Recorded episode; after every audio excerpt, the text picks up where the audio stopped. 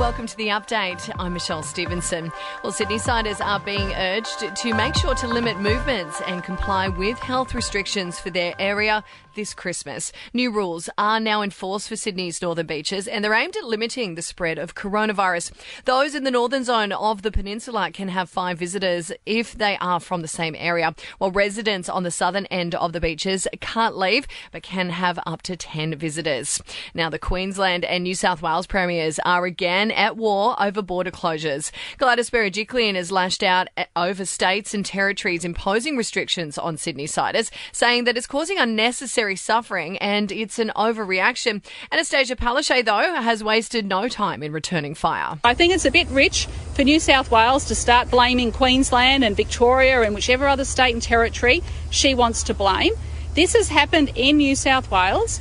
Meantime, questions are being raised about why a healthcare worker who transports sick returned travellers to quarantine in New South Wales also transported an aged care resident. Reports are that issue was revealed when the worker tested positive to COVID-19 and the resident was identified as a close contact. That resident, though, has tested negative. Now, a second variant of coronavirus has been detected in the UK, which officials say is even more contagious than the current mutation that they are seeing right now. It's been detected in at least 2 people who have travelled to Britain from South Africa. Childcare costs are expected to rise more than 16% over the next 4 years. Not great news for families. Government modelling predicts as soon as next year, parents could be almost 5% more access to long daycare.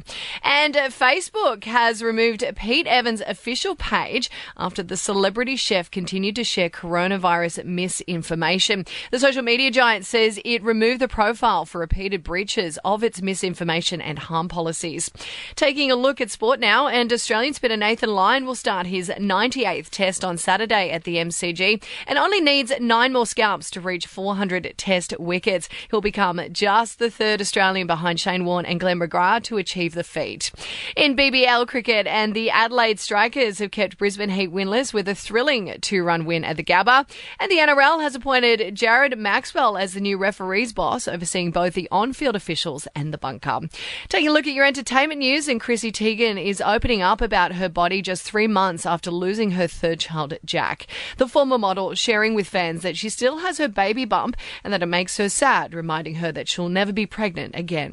Schitt's Creek co-creator and star Dan Levy was convinced the show's Emmy Award success was all part of an elaborate prank. The Canadian and son of actor Eugene Levy adding that the whole virtual ceremony felt incredibly surreal.